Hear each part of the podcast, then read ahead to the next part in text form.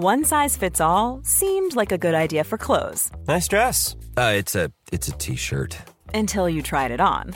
Same goes for your healthcare. That's why United Healthcare offers a variety of flexible, budget friendly coverage for medical, vision, dental, and more. So, whether you're between jobs, coming off a parent's plan, or even missed open enrollment, you can find the plan that fits you best. Find out more about United Healthcare coverage at uh1.com. That's uh1.com.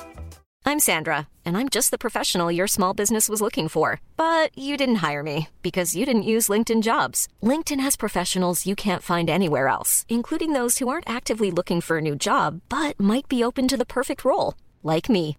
In a given month, over 70% of LinkedIn users don't visit other leading job sites. So if you're not looking on LinkedIn, you'll miss out on great candidates like Sandra. Start hiring professionals like a professional. Post your free job on linkedin.com/people today.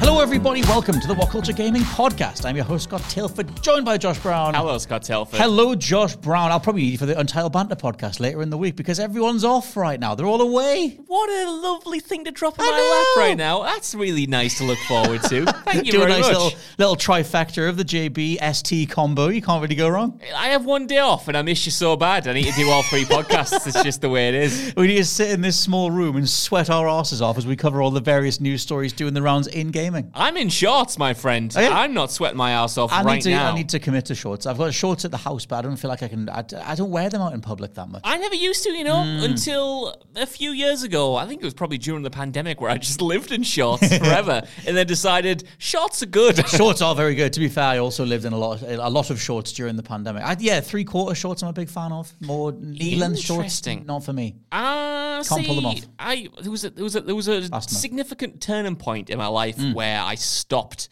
wearing three quarters and started getting as short as high as I can. Not Right. because I got particularly good legs or anything. Just You do. I don't know. There's something about it covering my knees. I don't Mm. like the way it feels. If I can feel shorts rubbing Oh, against okay. the knee, something about that. Uh, hilariously, in classic us fashion, go check out the Winder podcast. I'm the complete opposite. I want my knees to be covered. Well, you know what? It's funny what Mm. makes you feel secure, isn't it? Because I like wearing long sleeves. I don't know why. I just feel a bit more secure in myself and secure leaving the house than I do with my elbows on display and uncovered. It's strange, right? Whereas I will roll the sleeves up. To Oh, of as course if, you do. To as if imitate the short sleeved original. Which is hilarious. Another difference between you and I. I'm We, a- we do have gaming topics to get to, can't we? in loads as well. we Yeah, should be wasting loads. this time. I'm a big proponent um, of if you, if I'm rolling my sleeves up, just below the elbow. Uh-huh. I do like not that. above the that elbow. the just just uh, below the elbow, like the halfway down the forearm, feels like the three quarter length approach to the sleeve Yeah, I'll that the take that, that the yeah. pants have. Yeah, and I'm a fan of the three quarters, regardless of whether it's upper or lower body. Anyway. Video games doing the rounds. Video games are very much kicked in. We did a wind up on this um, on Tuesday by the time these podcasts roll out.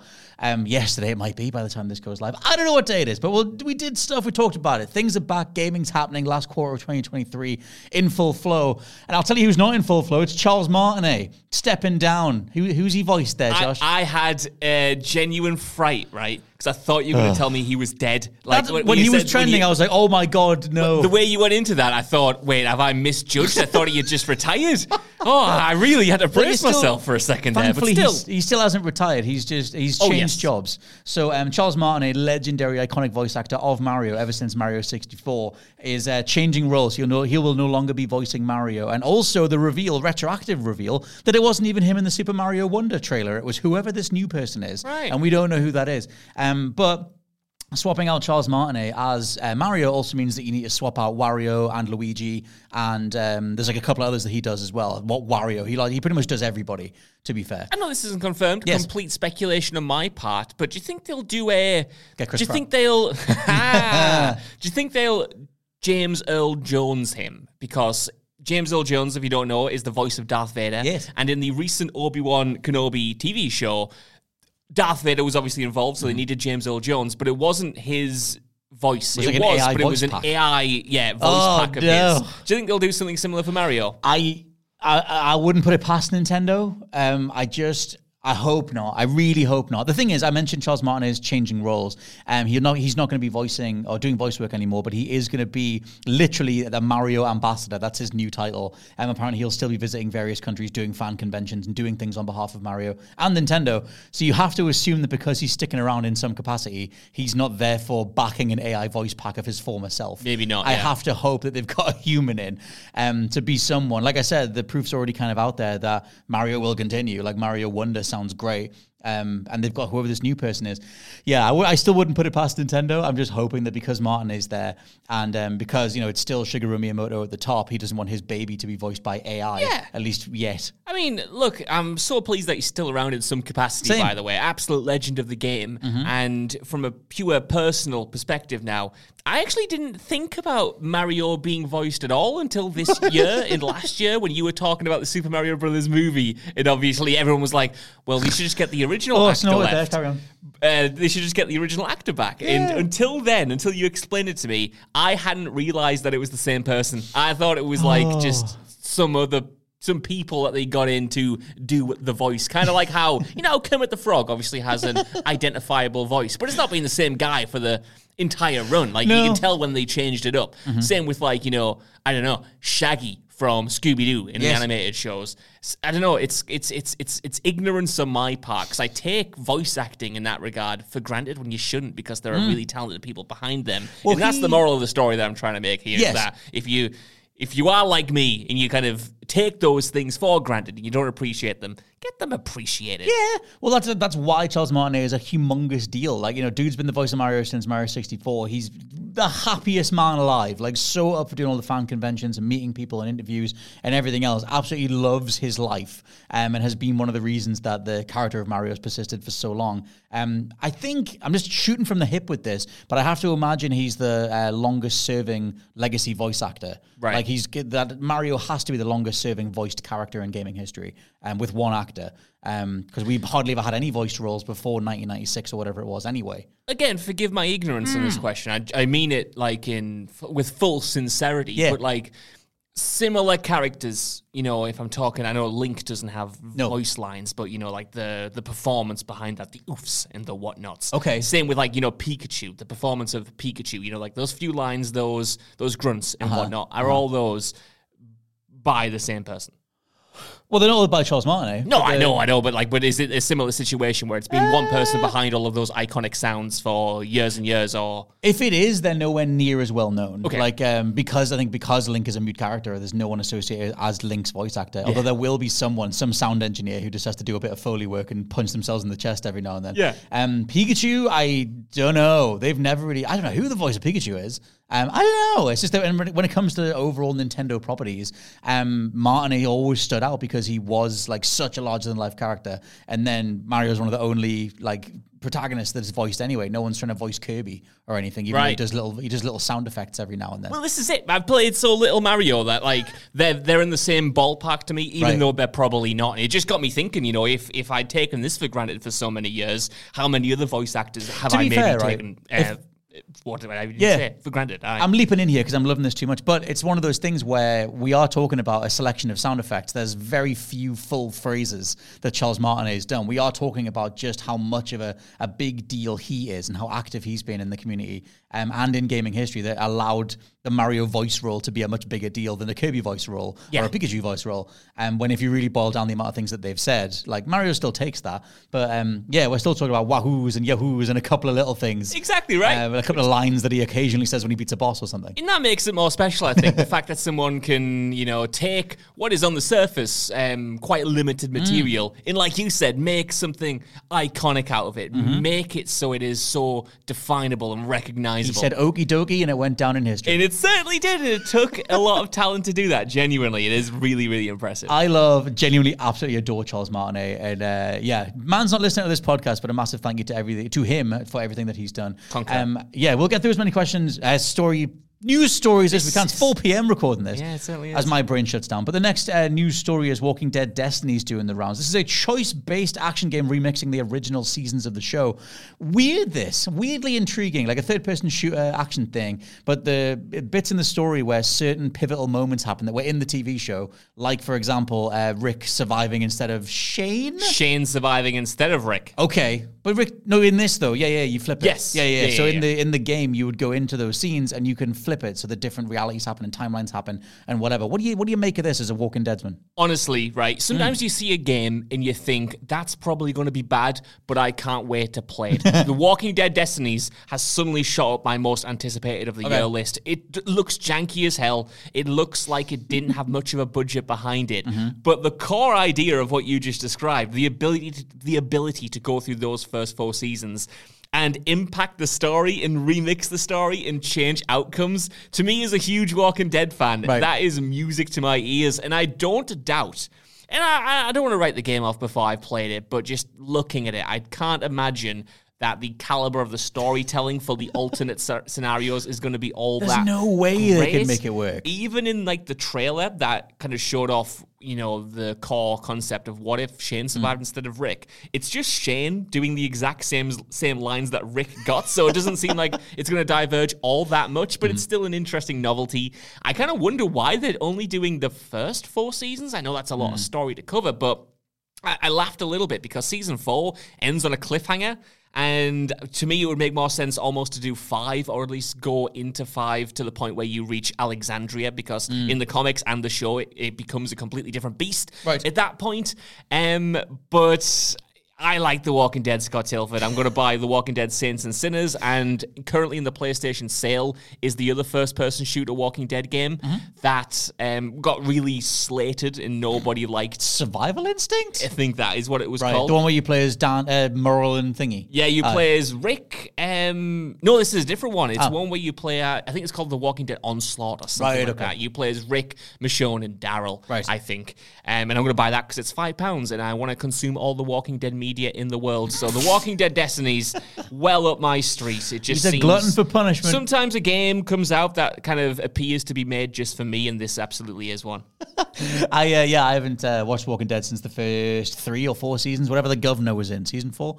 Well, Something there you like go. that. This is exactly in your ballpark, right when you stop watching. I think if they end up coming up with some really cool remixing story mechanic system that actually pays off those choices, then cool. But if it's like home based style, I can just imagine it being home based style level bits, like in between the main levels, and you just walk up to the, the Shane NPC instead of the Rick NPC. Yeah, yeah. But then no one else acknowledges that anything's different and whatever. this is why I find it so fascinating because they've described it as an adventure game rather Hmm. than a shooter, right? Which obviously the Telltale Walking Dead games were adventure games, but they Hmm. were of such a high quality and they were set in the um, comic book um, universe rather than the show Uh-huh. universe. So I find it funny that you're going to have this show tie in. Doing a semi telltale sort of approach to the material, and it looks nowhere near as polished. It looks more gimmicky, it looks more like a novelty, but um, there's something about that. I don't know about you, but sometimes all it takes for a video game adaptation to attract me is to give me characters and locations that like look authentic. You're talking from to a Sonic fan. yeah, So, yeah. Just from the gameplay that I saw where they're walking around the prison, I thought, yep, that looks like the prison from the show. I want to walk just- around there. I can't. I just can't believe Walking Dead is still going. Like know- it's still a thing. They um, are pushing it more than ever, man. I know. The Daryl Dixon spin off is just about to start. We had the Maggie and Negan spin off. We're going to get the Rick and Michonne spin off next year. Jesus Christ. They are making the Walking Dead universe a thing, whether you want it to be a thing or not. Does Scott. anyone want that? No, even I don't. And No. I've watched all of it. You know what I mean? Like I That's love the show, but I don't want all of this stuff, especially No. unless it's unless they're gonna up the kind of quality of the product. I just I remember when I don't think you were ever like a big Friends fan, but I when was. they okay when Yeah. they when they made the Joey show, Yeah. this is just like doing Joeys for everything, where it's just like I don't want a bunch of Joeys. Ah, it's see, it is and it isn't, right? Yeah. Mm. Because yeah, it is just trying to franchise it. Obviously, it's quite cynical in a lot of ways. But the core show became such a shadow of its former self by Mm. the end that to be honest, the way forward probably is taking certain characters and giving them their own storylines. Like I'm really looking forward to the Rick one, even though I've been disappointed by the show so much. Didn't he die? He got he got swept away.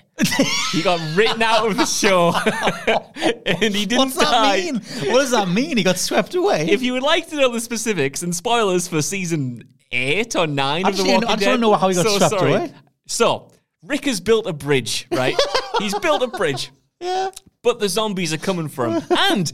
Hilariously, like Joel in The Walking Dead, he's fallen on a bit of rebar, so he's got a puncture. Uh-huh. Always his a bit of stomach. rebar. Always a bit of rebar in the post-apocalyptic world. Hilarious, um, and he has to choose between blowing up this bridge that he's just built to take out all these zombies or kind of Right. let them into the community. So he blows up the bridge, he explodes, but he doesn't die. Instead, he gets swept downstream and then picked up by a helicopter and s- literally swept away at that point. Swept away to who knows where. We're going to find out in Oh, the so he's TV not. show. The water doesn't sweep him away. Well, initially it did, Right. But then he gets picked up, Right. And then he gets carted out via Okay. helicopter. But everyone thinks he's dead, and everyone starts spends years looking for him because they can't find a body. Right. And then later on, they find his boots, which is hilarious. So some people think he's alive, and then they go looking for him. It's really convoluted. They just Andrew Lincoln, the actor, wanted out. I remember seeing that. That Yeah. he was like, "Can I just get out?" He was like he was essentially like, That "Can I get his, out?" His casting agent flying in to Yeah. get him from the set. Please, I want to go spend time with my family, but I quite like the show. I want to do something in the future. Leave your boots, mate, and we'll let you go. Literally, Yeah. let's leave it open ended.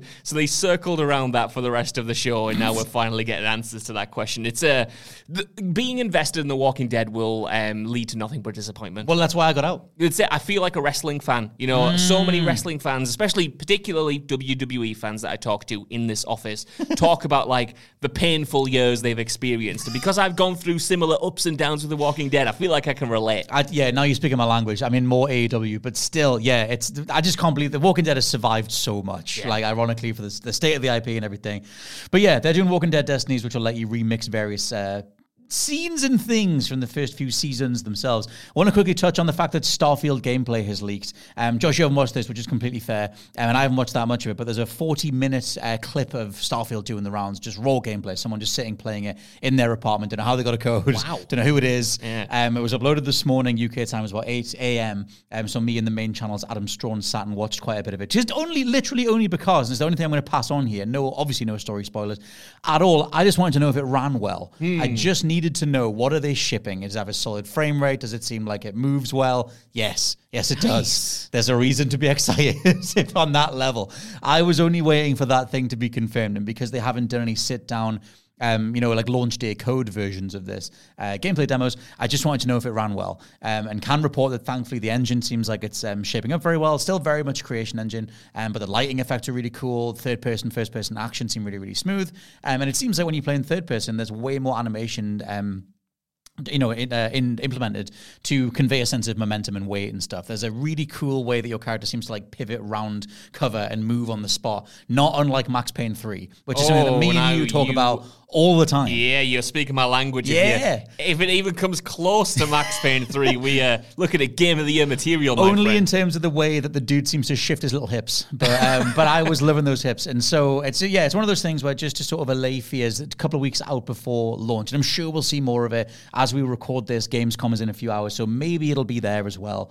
Um, but yeah, Starfield hopefully is going to actually live up to everything. Also, it looks gorgeous. I hope so. I mean, as you know, it's my most anticipated game of the year. And hilariously, um, the day all of this has happened, I got a message from my friend hmm. who has a PlayStation 5 but loves Bethesda's stuff, particularly Fallout. Hmm. And he was asking, like, what should I get, a Series S or a Series X to play Starfield? Like, hmm. he's buying a console to play Starfield. And part of me was thinking, I hope this doesn't let you down. I hope this isn't a buggy launch. I hope it doesn't like go wrong like Fallout 76 d- did. Mm-hmm. Because I'm there saying you should buy a Series X. You should future proof yourself. You you love all these franchises mm. that Xbox own. You might as well do it. But I'm thinking.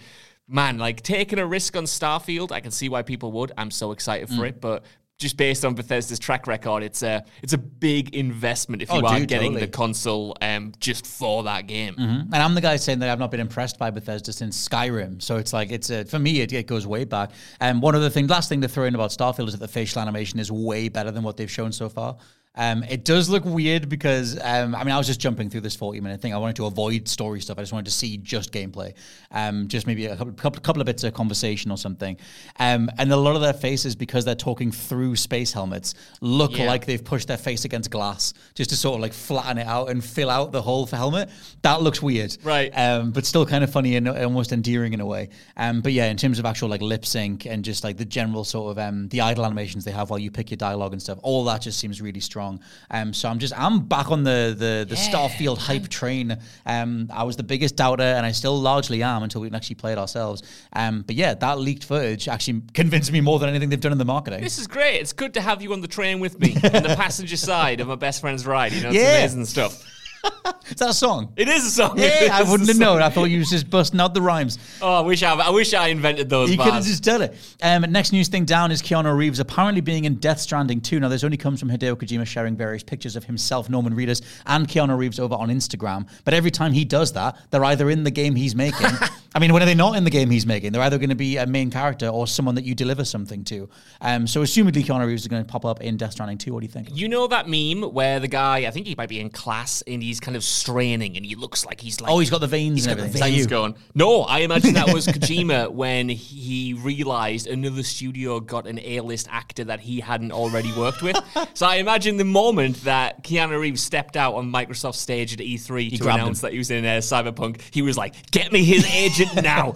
we need to collaborate on a game." I mean, everyone's in the original Death Stranding. Yeah. Like You've got the big name actors like Léa Seydoux who play major characters. You've got Norman Reedus. Then you've got a bunch of cameos from like Conan O'Brien and Edgar Jordan Wright. Vogt Roberts. Yeah, yeah, it makes total sense to get Keanu Reeves, who obviously really seems up for video game um, content right now, to get him involved. And I can see um, him playing. I mean, I hope it's more than a cameo. I hope it's like an actual character he gets to play because I genuinely think he is pretty amazing in Cyberpunk. So I'd love to see him as like a villain or. Yes.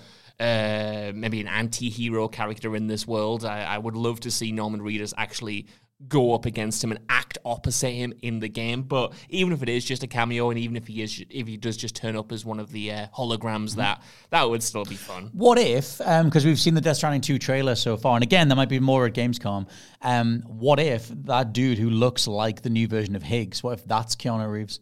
The guy with the guitar? Because then it's like, then it's more yeah. like his Johnny Silverhand character, and Keanu Reeves plays guitar. He certainly does. That would be really. Shout out to. Dogstar, by the way, that band, awesome. That's his band, right? Yeah, he, he play, does he sing it now? Just No, no, he's the bassist, I think. Oh. um, but it's definitely his band. They um, they've got a couple of new singles out on Spotify. Not by sponsored by them, but I'm just there. They were on my release radar, so I started listening to. it. I was like, oh, Keanu Reeves' band's awesome, to be honest. Maybe um, for Death Stranding 2, Hmm. It's going to be that band who soundtracks most of the thing.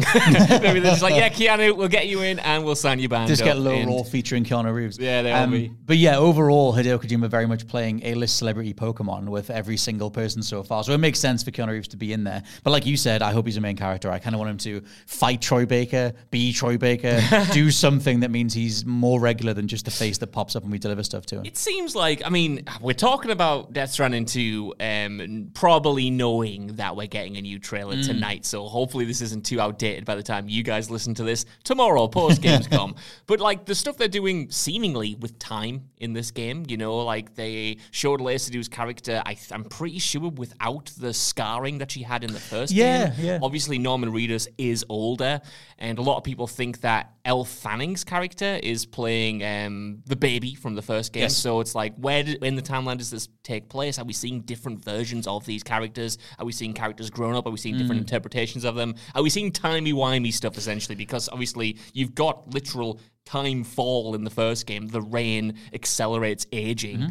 Are we going to see yet that element explored? I'm not entirely sure, I guess. But at the same time, we'll see. something must have happened to to de-age as well for the sake of fragile, and then you've got Yeah. like maybe yeah, yeah, like aging up. If Elle Fanning is playing um, Lou or whatever, Yeah. then maybe you like use the rain to get her to an age. I don't even know. And obviously, you've got like the uh, when you, when you can like plug in essentially to like different dimensions Mm. of reality in that game. Like you spend so many time, so many moments in someone's memory in the original Death Stranding. Like, are we doing more of that? Are we? I have blanked entirely on that. What? You know, uh, Mads Mikkelsen's character. Yes. Like you were kind of play demented Oh, yeah, versions yeah, of his memories. You Yes. get when when, he, when Sam Porter Bridges plugs into Lou, you get flashbacks of what they saw as Yes. a baby. So I thought you meant when you deliver packages, you like the little Oh, the no. people you deliver to. Right, got you. no, no, no. I just mean like you kind of you jump around the timeline a little bit. Death Stranding was a fever dream. It absolutely was, both in an abstract way and both in a literal way Mm. by getting into memories. The point is that they've messed around with time stuff before, and I wonder if they double down on that. Yeah, that'd be cool. I just the fact that the footage that they've shown off so far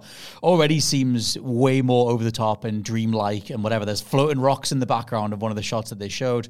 Um, seemed like a procession, like a religious procession of characters or something in that particular scene, like in the gameplay teaser stuff. So I think, I mean, you're Hideo Kojima. You keep getting given blank checks. I think you're just going to keep going all out. Yeah. like it just seems like he's living his best life at the minute um, and putting all of his influences into gameplay. Um, the Metal Gear Solid Master Collection will apparently only be 1080 by 60 over on Series X and PlayStation 5, that being 1080p resolution in 60 frames a second. It'll be 1080 by 30 on Switch docked and 720p by 30 frames a second handheld. Thoughts on this? A bit disappointing. The Master Collection. To be honest, better than I expected Mm. because when I woke up this morning, the rumor doing the rounds was that it was going to be 720p, and I thought that is outrageous. You It's not Final Fantasy 16, is it? yeah, yeah, well, yeah. I was like, you cannot do this to me, Mr. Konami, please. Give me a nice, satisfying uh, package of Metal Gear Solid games. 1080p is still disappointing, though. Like, I just don't want to settle for lazy ports. You know, we've just had the Red Dead Redemption port drop for £50 pounds in the UK, I think it was. Hi, I'm Daniel, founder of Pretty Litter. Cats and cat owners deserve better than any old fashioned litter. That's why I teamed up with scientists and veterinarians to create Pretty Litter. Its innovative crystal formula has superior odor control and weighs up to 80% less than clay litter. Pretty Litter even monitors health by changing colors to help detect early signs of potential illness. It's the world's smartest kitty litter. Go to prettylitter.com and use code ACAST for 20% off your first order and a free cat toy. Terms and conditions apply. See site for details. This is Paige, the co-host of Giggly Squad, and I want to tell you about a company that I've been loving, Olive and June. Olive and June gives you everything that you need for a salon quality manicure in one box. And if you break it down, it really comes out to $2 a manicure, which is absolutely insane. It's also so easy to get salon worthy nails at home with Olive and June. The difference between how your nails used to look when you did them yourself and now with the Mani system is a complete game changer. The best thing about Olive and June too is it's a quick dry. Dries in about one minute, lasts for five days, and full coverage in up to one to two coats. Visit oliveandjune.com slash perfectmanny20 for 20% off your first system. That's oliveandjune.com slash perfectmanny20 for 20% off your first system.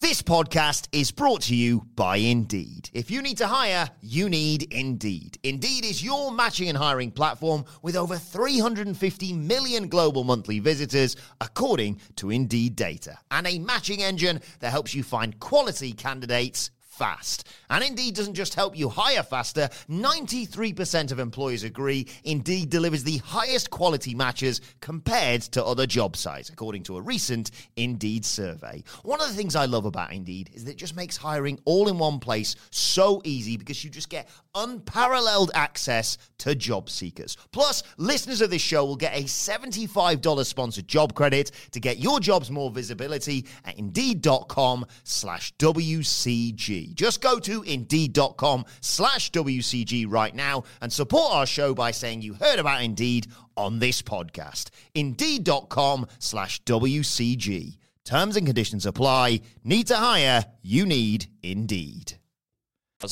Um, and I just kind of don't want to see that become the standard. If you're bringing back a iconic franchise like this, I'd like to see a little bit more done under the hood. I don't want to see like you know massive remaster level uh, approaches to each game, but you know everything up and running in 4K would have been a dream. Having 60 frames per second, if not more, would have been a dream.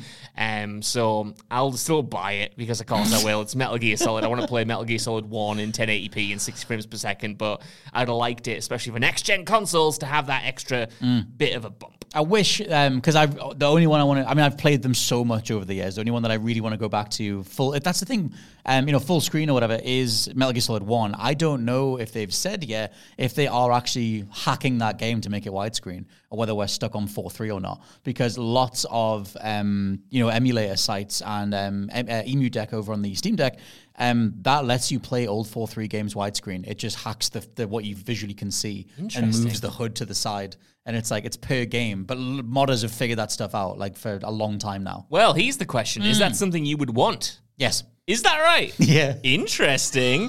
Well, like, I mean, like for one, like well, a couple of reasons. Like one, I'd, that'd be cool to see more of that world. Like, and, and you sort of reframe if that changes any of the reframe, the gameplay parts of it. I guess the cutscenes are going to be different because they're already pre-rendered. You can't Yeah. necessarily widen the the frame. It would also change the framing fundamentally cinematically in a way. Um, kind of depends like per game, I guess. But I'm just curious. The other one is that this is fifty pounds. Yeah. Um, which is for me way too much money to just give me the same game again. So I would like them to attempt something different That that, justifies the price tag. Because hilariously, Go on. If they say they shipped it and it was only like the widescreen version, I would say you can keep it, Mr. Konami. I don't Right. want that stretched across my screen. I want to play it as it was. Not stretched, just uh, uh, you're just seeing more of the screen. Well, if you're stretching it, then f that. Even then, for me, I don't. I don't know. We talked the other week, didn't we, about like approaching a remaster or a port or a remake Hmm. and changing subtle things. I, th- I think it would be a cool option. Um, but if it was the only option, I probably would say no because I, I think it would affect the gameplay too much. You know, because so much of that first game is. Well, I know you've got the radar, but like you can't see uh, like enemies that are off screen. You can't see like dangers. You have True. to use that radar a lot, and I wonder if you would just have too much um, Yeah. Uh, reconnaissance to. It's definitely like a per game thing. Like if I'm just referencing EmuDeck stuff and emulations and Steam Deck and modding and whatever, then it's some of the examples that people have done is like Ocarina of Time, like that when you first leave uh, Kakariko Village and you see the open space that's in front of you, just seeing more of that space just feels good. It looks good and it works because the camera is over Link's shoulder anyway. Um, but like you said, in regards to this game, a stealth game, it's more intense, it's more focused. It kind of needs that limitation for it to stay focused and Yeah. intense um, and still work as a stealth game. this is where I just get like it's completely subjective and completely pretentious, if I'm being honest. But I, I like the four three boxy nature of MGS one, Right. Because I think it it gives it that like classic movie look, if that makes sense, like with the black bars down the side. Yeah, but like so many movies are in four three, like from from the olden days, and I kind of like that that uses the cinematic conventions of four three to tell its story. You know, it's kind of like built around that, right? And uh, there's something about that where I I think, oh, it's like settling down for an old film. Yeah, I kind of for me, it's it's a hope that if they did do it, they would make it work. But at the minute, um, the things that we do know is like the resolutions and the frame rates. Like I said, the maximum being 1080 uh, p, and then the fact that we're not necessarily getting big widescreen stuff. The screenshots that they've shown of Metal Gear Solid One on the Master Collection uh, page Yeah. are 4.3 with the big black bars. I think So- not to keep dragging on this conversation. I'm so sorry. I'm not trying to be contrarian for the sake of it. Do but it. It's, I just remembered because you mentioned Friends, of course, Yes. and like they made that widescreen for the Netflix. Oh, Disney Plus's um, approach thing. and stuff has been horrible, And obviously, you know, stretching out like the Simpsons and the Buffy transfer is absolutely terrible. The Buffy Mm. Oh, the the- Vampire Slayer. yeah. thing. So I, I think I just have because of that from a different medium. I have an inherent distrust of. Making things that were made for those four three televisions like widescreen. I think that's just why I have like a knee jerk reaction to it. Honestly, like you're completely right. Like if you're taking something that fundamentally like has to be stretched or zoomed and then cropped to make it fit a widescreen, then yeah, it's always going to look bad. It's never going to be remotely um, feel authored or feel like it's genuine or whatever. Just because in gaming and it's more unique to gaming, you have that rendered level ready to be seen more of. Um, per game, you can free that up. You can just remove the black bars and free up the rendering or whatever it is. Um, but yeah, it's kind of per game. I don't necessarily think it would work with Metal Gear Solid 1, but I would just hope that if they ever attempted it, they would do it right. Yeah, it's Um, cool option, find right? some way to- yeah, find some way to do it. Um, Modern Warfare 3 is still doing the rounds as just a ridiculous thing. We did a little news video on, on the state of things right now, but the general fan response is incredibly positive to the fact that a whole bunch of maps from the original Modern Warfare 2 Yep. is all uh, being remastered and remade. On, well, again, kind of like a port again. Kind of like a port, Modern Warfare know. 3. But yeah, the basic through line is that Modern Warfare 3, this year's Call of Duty, is one of the most threadbare, glorified DLC packs in quite some time, but everyone's loving it. I can't get over it. Like we talked about this in the podcast last week, which is Mm-hmm. why I wanted to do this follow up, even though we have done that news, which I would definitely recommend checking out. Yes, but please do. the further we get away from the announcement and the more positivity I see, I see, I just feel so out of touch, genuinely, because you know. I think I'm. I don't know if I mentioned on the news actually, but if this was a forty pound DLC, if it was this premium Hmm. DLC pack to the current Modern Warfare 2, I would be over the moon. I'd be so happy with it. I want to play these remade maps. I kind of want to see where the campaign goes next. I like the idea of open world zombies, but it Yes. being a Modern Warfare 3, this being the sequel to Modern Warfare 2, and it the multiplayer side especially having nothing new in terms of the environments you're playing in. To me, that's kind of unforgivable. If it had six remade maps, even and six new maps, I'd be like, fair enough. Okay, it's not as pristine and original as I want, but at least you've got something new there. The fact that the 12 original maps aren't coming until post launch, to me, is proper insanity, and the fact that people don't necessarily agree with me. I feel so out of touch, genuinely. I feel like, um, uh, just like, um, because I would class myself as like a, a hardcore Call of Duty fan. Yes. It's not like I'm coming in this into this casually or anything like that. But to see other hardcore fans just be like, "This is what we wanted," I just have to think. They listened. I I just have to think like, are we on the same page?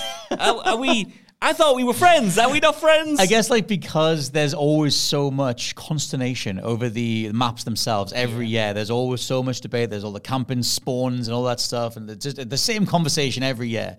Um, that maybe one of the safest ways to go from an assumptive point of view is go back to some of the levels that were received the best in the past and just do that as your launch day thing, and then you just get to do old thing is new again, and it works well for that most casual, although or just the wider fan base. Like you said, the more hardcore response is still pretty positive. Yeah. Um, so it's to me, it's like it's an incredibly boring way to approach your launch. Um, but incredibly boring things have worked before. So They have. that just, it just seems to be like the whole the wider thing with this is what I mentioned in the news video or whatever that there's a sentiment doing the rounds that Modern Warfare 3 is the end of an era for whatever era we're in. And uh, there needs to be more to that to clarify it. But the sentiment at the minute is that yeah, this game will be the end of whatever sort of release cycle and um, you know sense and sensi- sensibilities that have created this era of Call of Duty. That's all coming to an end. And I think it's because we're segueing into a Call of Duty platform on Xbox and whatever once the deal goes through um, for the acquisition stuff.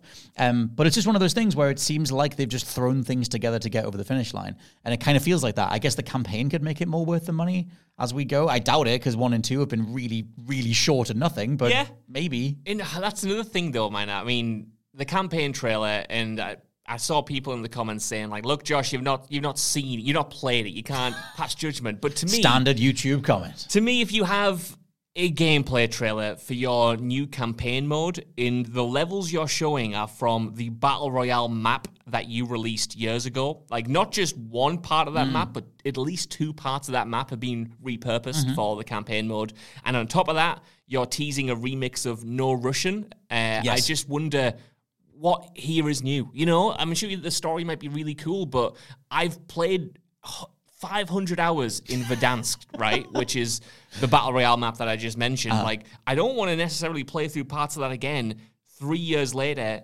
In Call of Duty Modern Warfare 3's campaign mode, it's Yeah. stuff like that where I just think if it was again DLC, that would be a cool nostalgia trip, really, for something that came out like 72 months ago. Or doing But- like a like a narrativized, like you say, one-off DLC mission on the battle royale map or something. Yeah, if this was a, even a Modern Warfare 2 remake with all the maps, again, I'd be up for it. I'd be buying it. I'd be over the moon. It is just the fact that it is this full price sequel that I'm uh, I'm struggling with because, funnily enough, we mentioned in the office earlier when we weren't recording, like how for me I'm a, I'm a bit over kind of the core Call of Duty multiplayer anyway. I'm kind of more interested in um, bigger game modes, not only in Call of Duty but in the likes of Battlefield as well. You know, I kind of want something fresh. So the idea of buying a new game to replay those old maps that I've already done to death in game modes that I am kind of already over and I view as a little bit outdated, like that just to me, I'll, I'll probably do it to level up my guns for Warzone, but it's not something I'm actively looking forward to necessarily.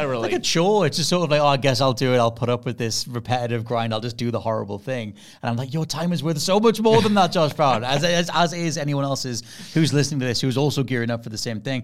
But yeah, I guess we'll wait and see. The, um, it's one of those things where I love Call of Duty season. I love the launch weekend. I love all the too. general, you know, the amount of like chat there is on social media. Everyone's trying, it won't be new maps in this case, but you know, new builds, whatever it is, and uh, and getting used to things. I love all that stuff. Um, I don't know if I'm going to dive in. I've done it every year so far, um, but this feels like the most sort of barely there thing. Like it feels quite disposable. Um, at the minute, it doesn't feel like a big deal at all. this is the issue, Mm. right? Because it feels quite disposable if you're not in the ecosystem. Right. But the reason I'll end up buying it is because it annoyingly. Feels essential if mm-hmm. you're already playing and loving Modern Warfare 2 and specifically Warzone. Because mm. I know I'm going to need to level up those guns, you know, and the best way to do that is through the multiplayer, mm-hmm. which I'm now going to have to buy to unlock. And that's kind of the frustrating thing because they've already kind of got my money because I want to continue Warzone, which mm-hmm. is a game I really love. And I would feel at you know, I would feel at a disadvantage if I didn't have access Mm. to the Modern Warfare 3 multiplayer suite. And I hate that they've got that in my brain. I hate that I have to think that way. And I and I almost I am judging it as an extension of Modern Warfare 2. Mm-hmm. And I'm treating it as that rather than its own thing, which is, I guess, is what they want. But, you know? but I mean, the, the length of time that it took them to reveal it and the, the way that it's kind of rolling out now, it is almost like an afterthought. It's, I'm sure it has the um, the closest amount of time between announcement and launch of a Call of Duty or something. It's, Yeah. it's very, very close to. It only got announced like last week. We've certainly not in the modern era seen a sub series get a franchise, uh, get, get a sequel this um, soon. You Mm. know, back in the day, they would alternate between Modern Warfare releases and Black Ops. Then it became every three years. Mm-hmm. This is the only time we've ever had a Modern Warfare Warfare game followed by a Modern Warfare game. Yeah, definitely. And I think it's also because like they tried with Vanguard, it didn't land. Black Ops Cold War didn't land. Um, so we need to quote unquote need to do the thing that is the safe bet that'll just work to end this era, close it out. Shareholders are all happy, golden parachutes left, right, and center, and then it just gets handed off to Xbox, and they just do whatever the hell they're going to do. Um, in terms of the overall planning for it. Um, the next news thing down, Josh, do you like jackets?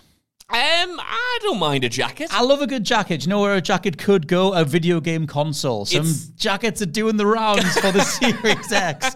And these are Starfield themed little jackets that you wrap them around the system. They're made of a fabric. They fold very nicely. They've got decals and stuff on them. It saves you actually putting a decal on the system itself, which is what we used to do for the original Xbox back in the day if you want to customize your console. You know what? I love the idea of video Yeah. game jackets for fifty dollars, though. I don't know about that. Like you can see, I watched before we came in here the uh, the little graphic that Xbox had made Oh, where it just folds around. It folds around and it clips in what looks like via Velcro. I think it's a magnet. magnet. Yeah, that's a little bit better, at least. But I kind of looked at the material there, Mm. and I was thinking, that's a lot of money. That's almost a new game. You'd rather that. put your money into the Metal Gear Master Collection. Annoyingly, I would. At least I get Horrible. At least I get eight games there, though. you know, eight video games to play rather than one wrap around. No, it Call of Duty DLC. it looks cool, but I think I mentioned to you again before we.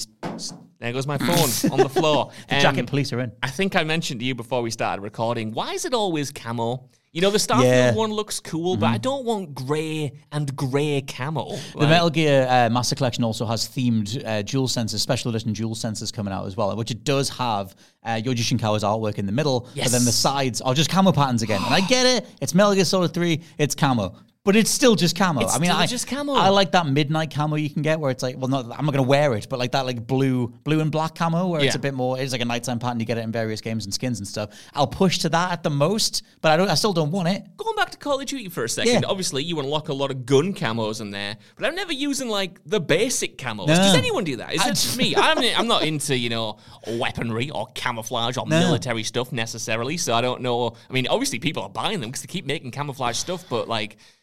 In Call of Duty, I'm asking you right now. Yeah. Not you specifically, but also you. Um, like, is that the camo you gravitate towards? The stuff that looks like those patterns? I don't No, know. it would never be what I would do. I mean, I, I hate gun customization in, in everything anyway. I never care about any of it. But it's, yeah, like in terms of like a standard pattern, I'm not going to be that bothered about it. I want to bring this up though because um, I remember the fond. I mean, I had.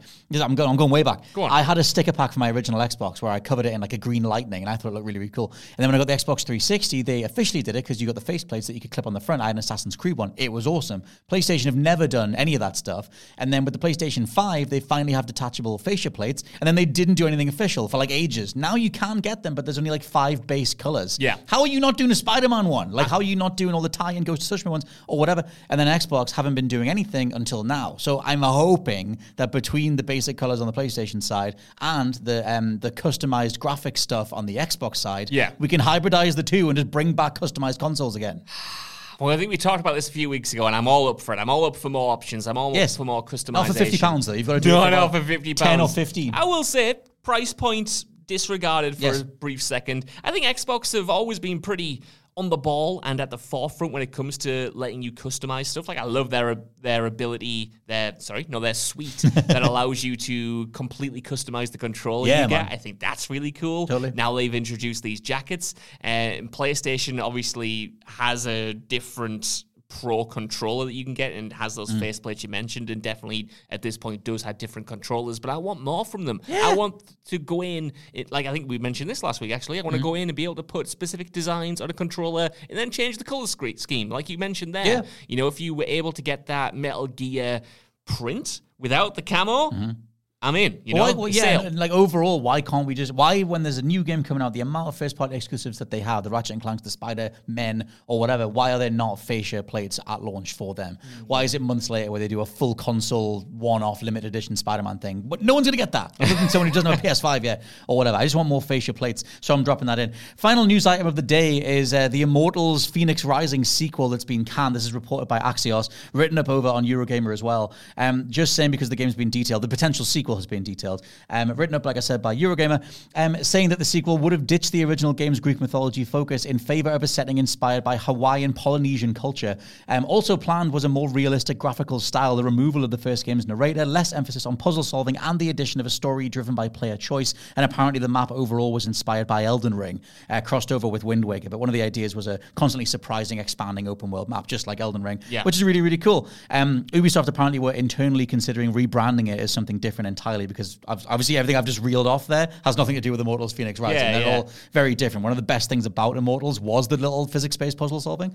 Um, but yeah, the point is that they're, they're not doing whatever this thing was, whether it be under a different name or a continuation of the Immortals IP or whatever, um, which is a shame. I feel like I'm one of the only three people who cared about that game, but it was lush. It was a really super hyper playable thing that just took uh, Breath of the Wild's kind of template for an open world and mixed it with really satisfying physics puzzles and some of the best third person immediate action combat Ubisoft's ever done. Yeah. Like really great finishes on the combat um, you know, encounters. You would send enemies flying in slow motion. It was just really, really cool. Yes, it was written like hell, but the rest of it was really good. It's a shame. You know, I didn't play the original. Well, I played an hour of You the played original. Switch, which is I bad. Put it on Switch. I, I always, I think it's on PlayStation Plus now, and I always think of going back Oh, to it, but so I haven't good. yet.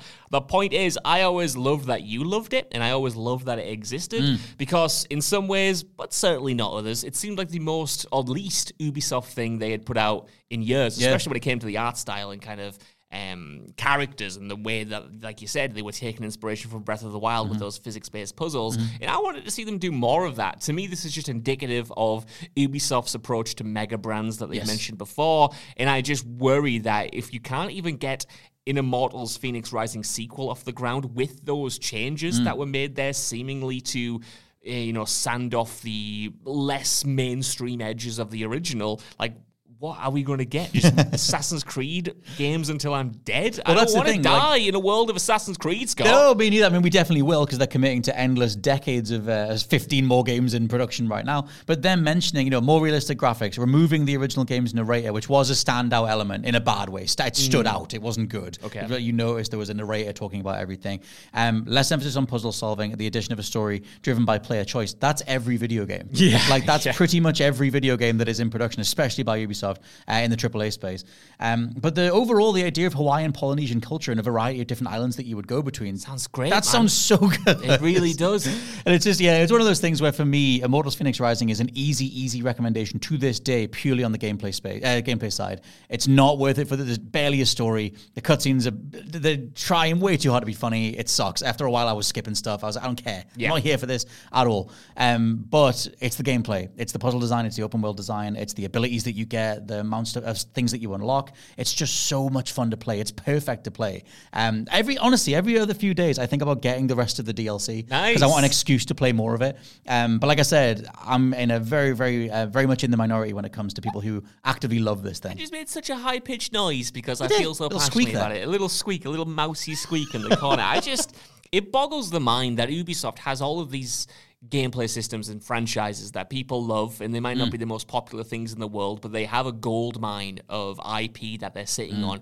original IP in a lot of situations, Mm-hmm. but they're just doing nothing with them. I mean, how many times have we? I'm sick of talking about Splinter Cell at this point. They're never Oh, that's never coming back. Splinter Cell justice, but they're just sitting on that. Prince of Persia, they're sitting on. They had Ghost Well, they've got no Prince of Persia's coming out. Lost That is, Kingdom. that is true. They're doing the uh, 2.5D Mm-hmm, one, aren't they? And then the remake, admittedly. Uh, but then they had Ghost Recon, and then they just said, "This is original, and people like it. What if it was just another Ubisoft open world game? What Rainbow if we just, Six, just whatever. Yeah, yeah, yeah. What if we sanded these edges off and made it?" With the formula that we make everything, your Watch Dogs, your Far Cry. I can't believe how far Far Cry has fallen down in my estimations. That used to be one of my favorite franchises, and now I can't stand the sight of it. I, I, needed uh, to do something new because they're all the same, and any original thing is just snuffed out. Dude, I completely agree. The um, new um, Avatar game is another Far Cry skin. Exactly. Just, just here you go. Have more of the same thing. Um, what was really funny when it came to Immortals, I mentioned the DLC, um, is they had three packs, uh, three DLC packs. The third one, it was because it, it landed just after Hades had blown up. So they did like a Hades style DLC, but it was just like they took the camera and put it more above. And it was like, what if we just try and pretend this is like Hades? I remember you telling me and I was like, that, "Oh my yeah. god, Ubisoft! Can you just stop this? just just because the person next to you's homework's better doesn't mean you have to copy everything." That's the annoying thing, right? Yeah. Because it's always when the, ah, that's that's oh oh, oh. I don't like Brody King up in here. It's an AW. Take uh, is that right? All these AW He goes, "Oh," every now and then. over my head. Um, I don't mind if they want to make new IPs and have them be these trend chasing Mm. things that don't really appeal to anyone. But it's when they take things that could be fresh, things that could be original, things that have unique ideas, and go, what if you did those? Without the original ideas, and you put all of this other stuff in that nobody wants, and then it just plays like Watch Dogs. What if we sanded off all the edges, all the identifiable marks, and just made a, an amorphous husk? Yeah. And we just roll it towards you and go, "We did it. We made the thing." And you go, "No, you didn't. You removed the thing." And you're pretending that it's still the thing that we actually wanted in the first place. Um, yeah, that was just a general write up. Like I said, it was Axios who originally broke the story, but it's just it's a shame. It was one of those things. Immortals: Phoenix Rising is one of those games where you can tell the bits that would make people run a mile. And I didn't like I didn't like the newest Saints Row. I get why people are sick to death of Definitely. the MCU light approach to writing, and it's also in the it's in Immortals um, thingy Aveum thing that's about to come out as well. Yeah. that style of writing is everywhere at the minute, um, and I get it. If you if you bounce off that, that's completely fair. In Saints Row's case, it didn't hold up on the gameplay side. I can only recommend Immortals entirely because of the gameplay. I think you know. I would say again. I've not played this. I'm only going off what I've heard from you and other reviews. I think um, I remember watching a Stephanie Sterling review back in the day, and they were saying like the humor is not great, but it's it's it's more aimed towards kids, right? Like the whole presentation and stuff. Like it's it's an open world game for as much of a younger audience as it is for diehard open world fans, right? And I think as an entry point into the franchise, something like that is cool to have because Yeah. there aren't really many other games like that that kind of give you that experience outside of what Nintendo's doing. Like in a, in a multi-platform sense, I kind of want thing more is, like, entry it- points like that. Yeah, it literally is just what if we took because it is the Assassin's Creed or it was the Assassin's Creed uh, Origins team, um, Odyssey team, and it's like what if we just took Assassin's Creed and filtered it through Fortnite? That's entirely what it is, except that the gameplay is incredible. The rest of it is as easy access as Fortnite stuff. It's all big and colorful and rounded art styles and everything else. Um, but for now, this has been the WhatCulture Gaming Podcast. I've been your host Scott Tailford, joined by Josh Brown. Always a pleasure, Scott. Always a pleasure to be heard by all of you, and we'll catch you for the UBP on Friday. See you then. Goodbye.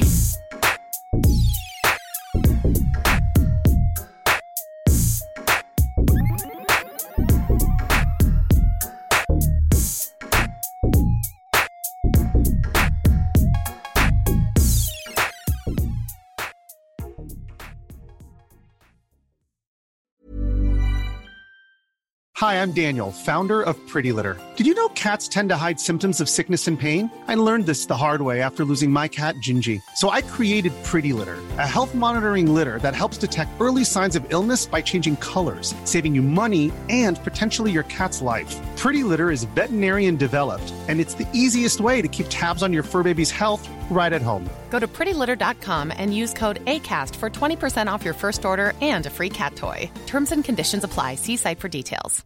Hi, I'm Daniel, founder of Pretty Litter. Cats and cat owners deserve better than any old fashioned litter. That's why I teamed up with scientists and veterinarians to create Pretty Litter.